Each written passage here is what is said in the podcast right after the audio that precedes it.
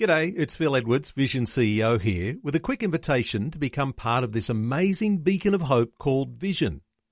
Together we can put our love into action to help people of all kinds build or rebuild their lives on the truth of God.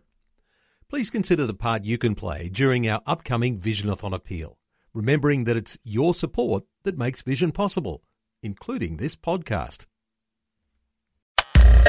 Audio on demand from Vision Christian Media exploring faith and the future. Neil Johnson and Bible teacher Dr. Kameel Majdali. You could say we're back today in God's gym, where we've turned up and we're anxious now to get fit, to grow spiritually, and to be a mature Christian believer.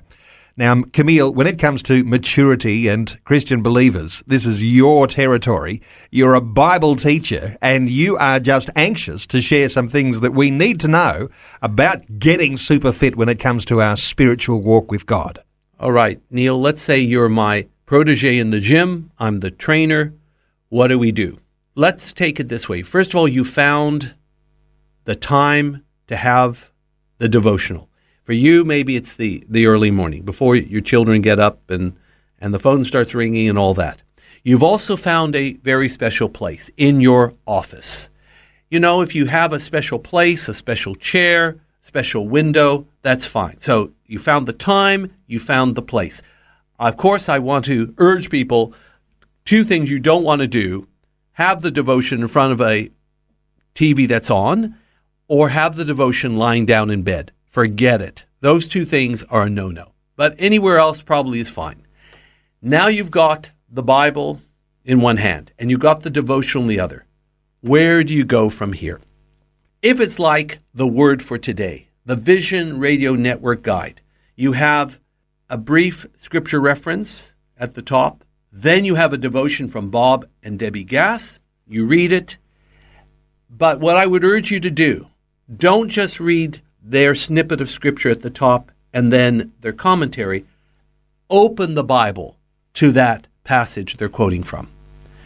And then read what they have to say, look in the Bible, and allow the Holy Spirit to speak to you. Because chances are, if you're concentrating enough, you're going to start getting things from that passage in your own Bible, even beyond what is written there.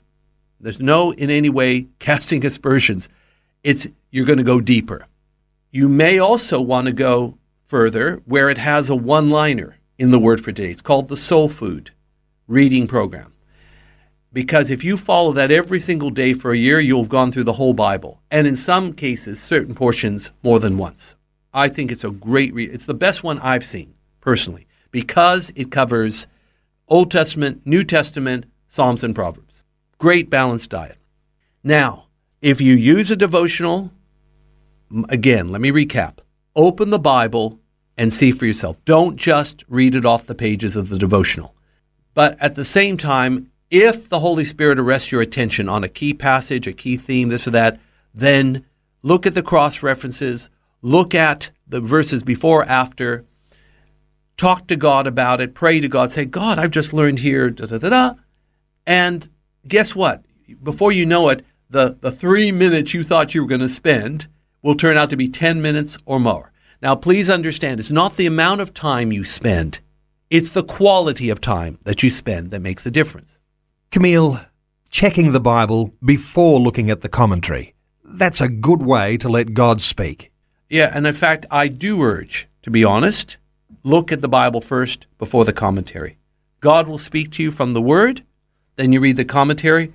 It'll, it'll almost be supplementary to what the Bible is saying to you. And, and let's face it, our prime source is the Bible. So let's put it first today and every day.